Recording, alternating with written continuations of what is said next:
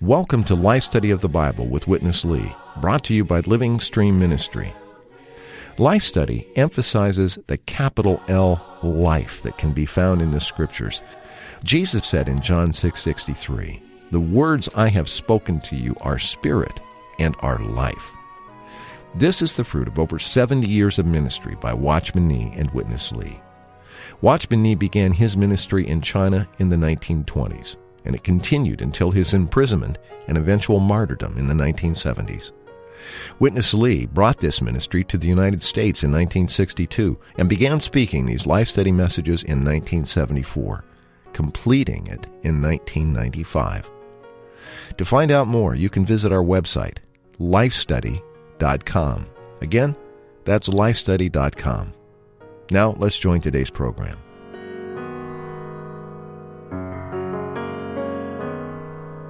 Once God's people were properly arranged according to their families and arrayed around the perimeter of the tabernacle, God's presence overshadowed them as a visible cloud.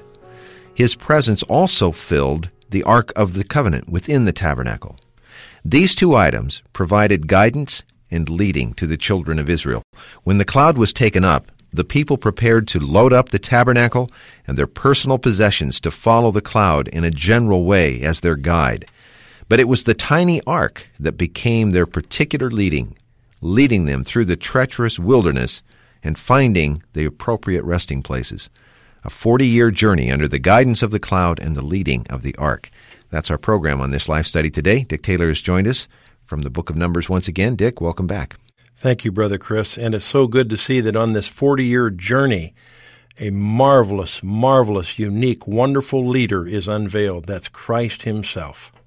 Dick, uh, today's program, it's a message I love because one of the outstanding features of the tabernacle as a type of Christ dwelling with his people is that the tabernacle was portable, it was movable.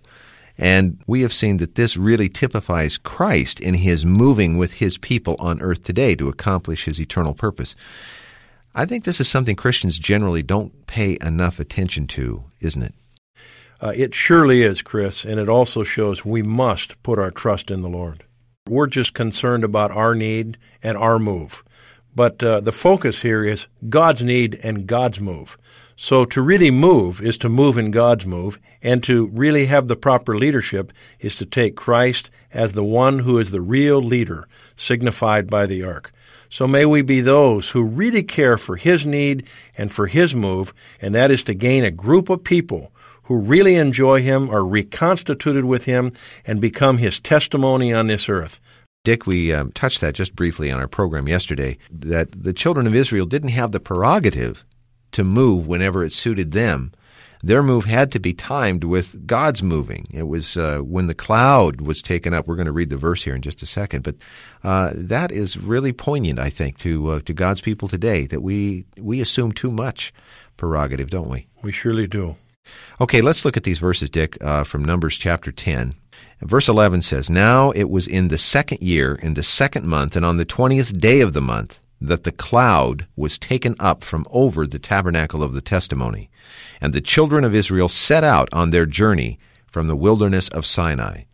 So they set out from the mountain of Jehovah, three days' journey, with the ark of the covenant setting out before them three days' journey, to seek out a resting place for them. And the cloud of Jehovah was over them by day when they set out from the camp. We're going to get into this picture, Dick. Uh, it's vivid and very poignant, I think, for uh, even us in our Christian life. How about we go to Witness Lee? The sons of Israel setting out from the Mount of Jehovah, three days' journey. Three days' journey without a rest. That was really something. Uh, when you read it, you don't realize the uh, problem, but when you got into it, surely you realize the problem. Uh, for me to travel 12 hours, I got tired out. But uh, three days is 72 hours traveling. The road was not paved with all those uh, uh wagons to carry those heavy things uh, with all those slow kettles. surely you got tired out, plus kind of worry. It was not so easy. There was no place for his rest. This was why they were looking for a resting place. Moses thought his father in law, as an old man experienced, must be a great help to them, but God's sovereignty did not allow any human to come in. So this left Moses with the children of God just to put their trust in the Lord. In those 40 years, when the children of Israel traveled through that vast wilderness, it was hard all the time for them to find out a resting place. It is not just to have two or three resting. It is to have two million people, including children and women. Not only so, all those oxen, all those bulls which uh, carried the heavy load, they needed more proper resting place. The resting place is a problem. And today, our Christian life is a long journey. And the Christian life today is not on the paved way, not on the American highway. On what way? On a rugged way. Rugged way without pavement. The Christian journey is on the rugged way without pavement. So all the time, to rest is a hard thing for us Christians. You think about it. We are traveling to the rugged way. Dick, I think everyone listening can relate to uh, this description that he gave, especially uh, when you read this three days journey. We don't think much about it, but as you consider, we're talking about 72 continual hours of long, arduous travel, not on a paved road, but on a rugged one. It does seem to match stretches in our Christian life that get like this. How do we keep from becoming weary and worn out? It's like he said, Chris. Uh, he said the Christian life is a long journey and like you just mentioned, there are stretches that are very, very rugged. It says the Lord cut the way, but it doesn't say he paved the way. Yeah. And this brings us to Hebrews. Uh, the only way that we can go through this long journey of the Christian life is by Christ Himself. In other words, this journey, apart from Christ Himself, is impossible for us to make. Yes. It's too rugged. But Hebrews chapter 6, verse 18 says, We have strong encouragement. And then in verse 20, it says, The forerunner, Jesus, has gone before us. He's entered within the veil. He himself is in the heavenly holy of holies. And he's the high priest praying for us. So he's not only in the heavens praying for us, right. he's also the life giving spirit right within our spirit, wanting us just to turn to him and rest in him. Mm. And you remember Matthew uh, 11, Chris says, Come to me, all you who labor and are heavy laden, and I will give you rest. My yoke is easy, and my burden is light. So the only way to make this difficult journey is by turning to the Lord, who's not only in the heavens, but is also right within our spirit. He has cut the way. He's the victorious forerunner. We need to be in union with Him. The best way to do this is just say, Oh Lord Jesus, I need to be one with you in this journey. He'll supply us. Dick, I well imagine that many among our listening audience may be in one of those rough stretches right now. That's right. And rather than just idle words of comfort, I think the words you just spoke are the very best, most practical help for any Christian struggling through a rough stretch on this long journey. Amen. Especially the calling on His name during times like this. There's nothing like it, is there? There's nothing like this because this puts us into union with Christ the forerunner. Well, Dick, if we get a little farther along in this chapter, we see Moses, really the leader of God's people at that point in time, mm-hmm. when faced with this task of setting out through an unknown uh, stretch of territory with which he was not familiar, he did what we would do. He turned to the uh, only person he could think of that maybe knew how to get through. That's right. And in that case, it happened to be his father in law. Let's look at these verses before we go to Witness Lee for our next section. I'm starting now at verse 29 for anyone who's following along. It says, And Moses said to Hobab, the son of Reuel the Midianite, Moses' father in law, We are setting out to the place concerning which Jehovah said, I will give it to you. Come with us, and we will treat you well, for Jehovah has promised good to Israel. But he said to him, I will not go but rather I will go to my own land and to my relatives. So Moses said, Please do not leave us, for you know where we can encamp in the wilderness, and you will be eyes for us. And if you go with us, whatever good Jehovah does for us, we will do for you. Here's Moses pleading, lobbying with his father in law, trying to get him to lead them on their journey. And the Lord knew better, and uh, in his father in law's heart, there was no uh, intention to go along, was there? No he's appealing in the wrong direction. I just appreciate this, Dick, because I think we can all relate to it. It would be uh, something I think all of us would do in a similar circumstance. That's true. Let's go back to Witness Lee. Who paved the way? Well, the Lord Jesus only cut the way, but he didn't pave the way. He cut the way, he became the forerunner. He walked through the rugged way, and now we are following his footsteps, still on the same rugged way. So, there is the need quite often for a resting place. And this resting place, no one can help us. Even the experienced ones, they cannot help us. So don't put your trust in the older ones. Don't put your trust in the experienced ones. The only one, the unique one that we can trust in is Christ as the ark. What the ark did was a particular leading in front of the people. The ark became the leader. He was the leader, taking the lead to find the resting place. He is our leader, and he leads us to the proper place for resting. He leads us in a particular way. It is not by man, Moses' father in law, but by the ark of God's covenant. And this means what? This means this leadership is faithful.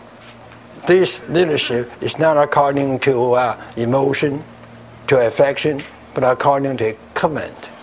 God made a covenant that God will bring them through and lead them into the good land.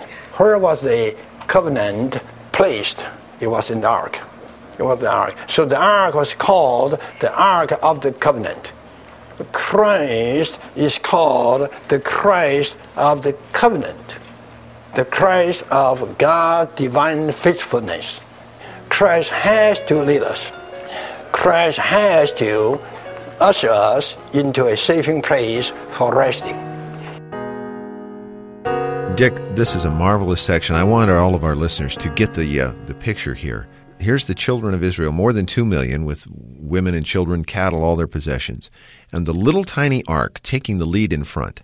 Then the overshadowing cloud, God's presence above, and then, according to Paul's writings uh, in 1 Corinthians, here comes the rock, the spiritual rock with the water flowing, following them. So we have Christ, Christ in front, leading, Christ following, supplying, and God overshadowing, and all of the covenant. Give us your fellowship on these points. I'd say the main thing here, Chris, is uh, we have to conclude by this: the real leadership in God's move is not with any man, no matter how old he is. right. But the real leadership is with Christ Himself. The little ark is a type of the crucified and resurrected Christ. He's the unique leader.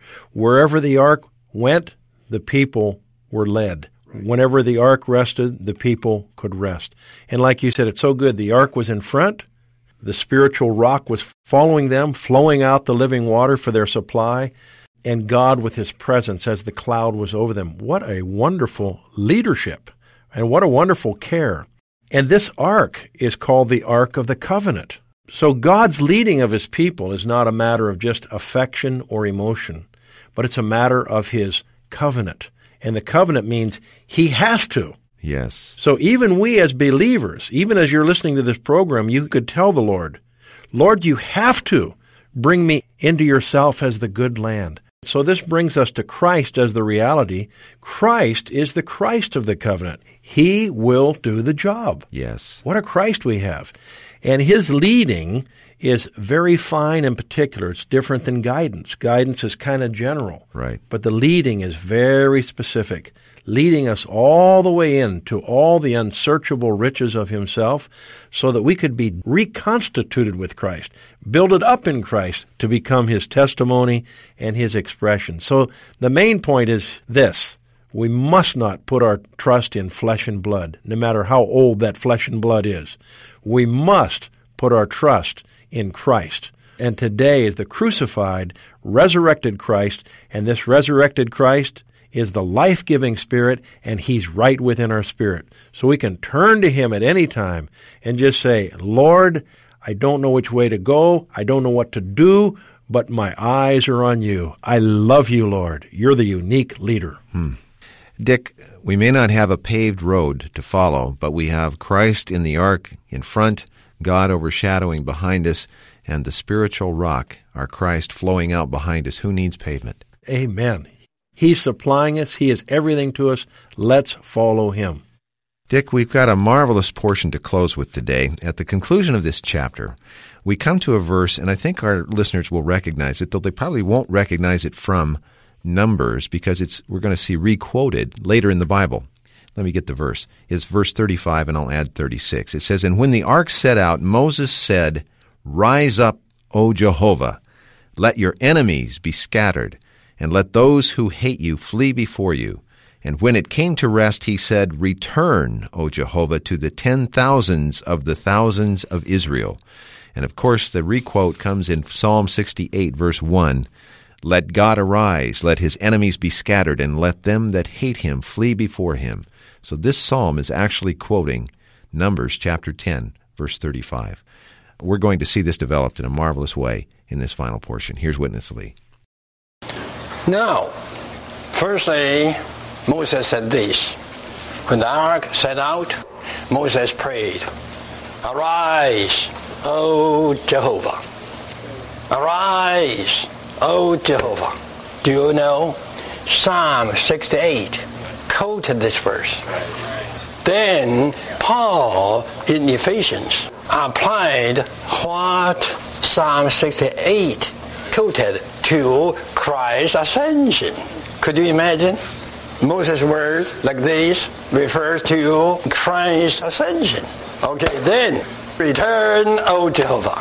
This return actually in the same principle as arise. This return referring to Christ's second coming.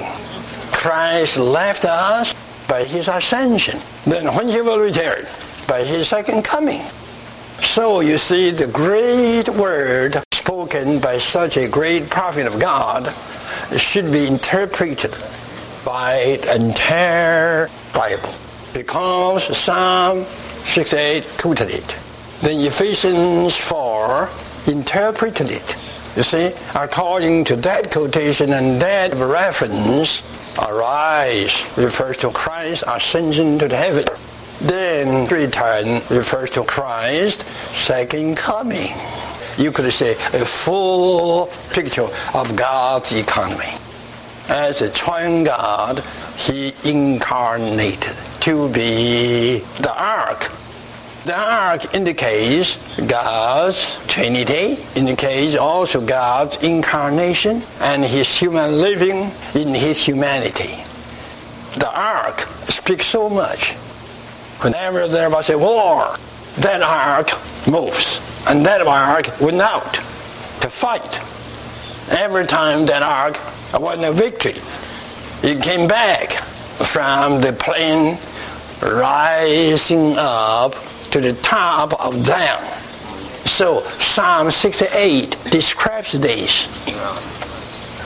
Then, just by Psalm 68, we couldn't understand much. Paul interpreted that, telling us that that that is ascension. of Christ. So in his ascension, he ascended to the heavens. Then there he remains and still there. Then when he will return. So Moses prayed for us. Return, O Jehovah. Now you tell me this return is referring to what? Surely his second coming. This is the way to understand the great words spoken by a great prophet of God. Hallelujah. Amen. Just by this, we have a full picture of God's economy. From the incarnation to the second coming of this incarnated one. Dick, this just about took my breath away. I don't know about you, but Yes. you come to a starting point in Numbers 1035. Who would consider this as a starting point? And you follow this thread through Psalm 68 and then in Ephesians 4, Paul picks these portions up, interprets it. We have God's entire New Testament economy unveiled. Wow. Help us through this one more time. Chris, this reminds me of uh, Luke 24, when the Lord opened the scriptures to them concerning himself, and then later they said, Did not our heart burn when he spoke to us on the way? Numbers chapter 10, verse 35 could show us the entire view of God's economy from incarnation to the Lord's second coming. All we can say is this is awesomely wonderful. What a ministry. So we really have three things here.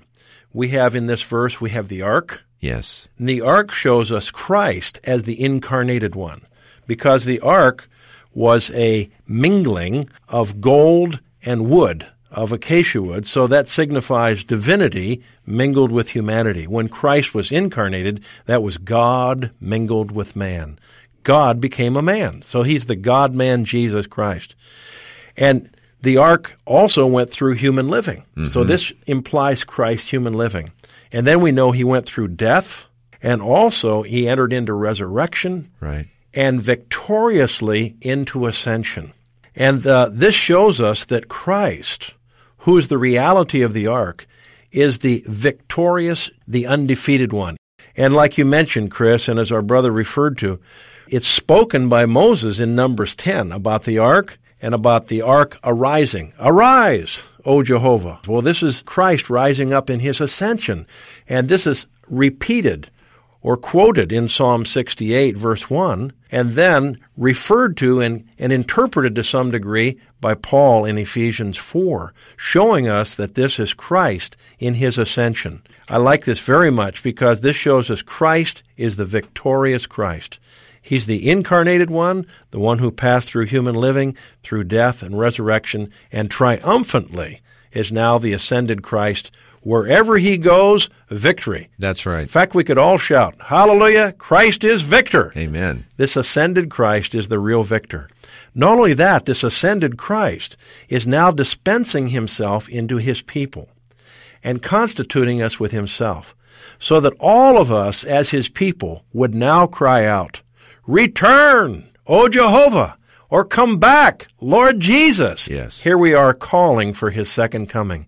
So, in conclusion, we can say the ark refers to the incarnated Christ. Arise refers to Christ in his ascension, and return refers to Christ's second coming. What can we say except hallelujah for such a word? I just feel uh, privileged that the Lord has let us in and given us such a glimpse of how rich His holy word really is. Amen. And I'm glad we were able to share it together, Dick, with all of our listeners. Praise the Lord. Thank you very much for being with us. I want to point out that uh, I think you should be impressed by now that these life study messages uh, that we're taking these programs from are worthwhile and worth your time if you are a lover of God, a lover of His Word, and a lover of Christ. The printed life study of Numbers it comprises two volumes, and if you'll contact us at our toll free number, we'll make sure that uh, we get those off to you right away. The toll free number 1 888 Life Study. That's 888 543 3788. Our mailing address is Living Stream Ministry, Post Office Box 2121, Anaheim, California 92814. And our email address is radio at lsm.org. For Dick Taylor today, I'm Chris Wilde. Thank you very much for listening.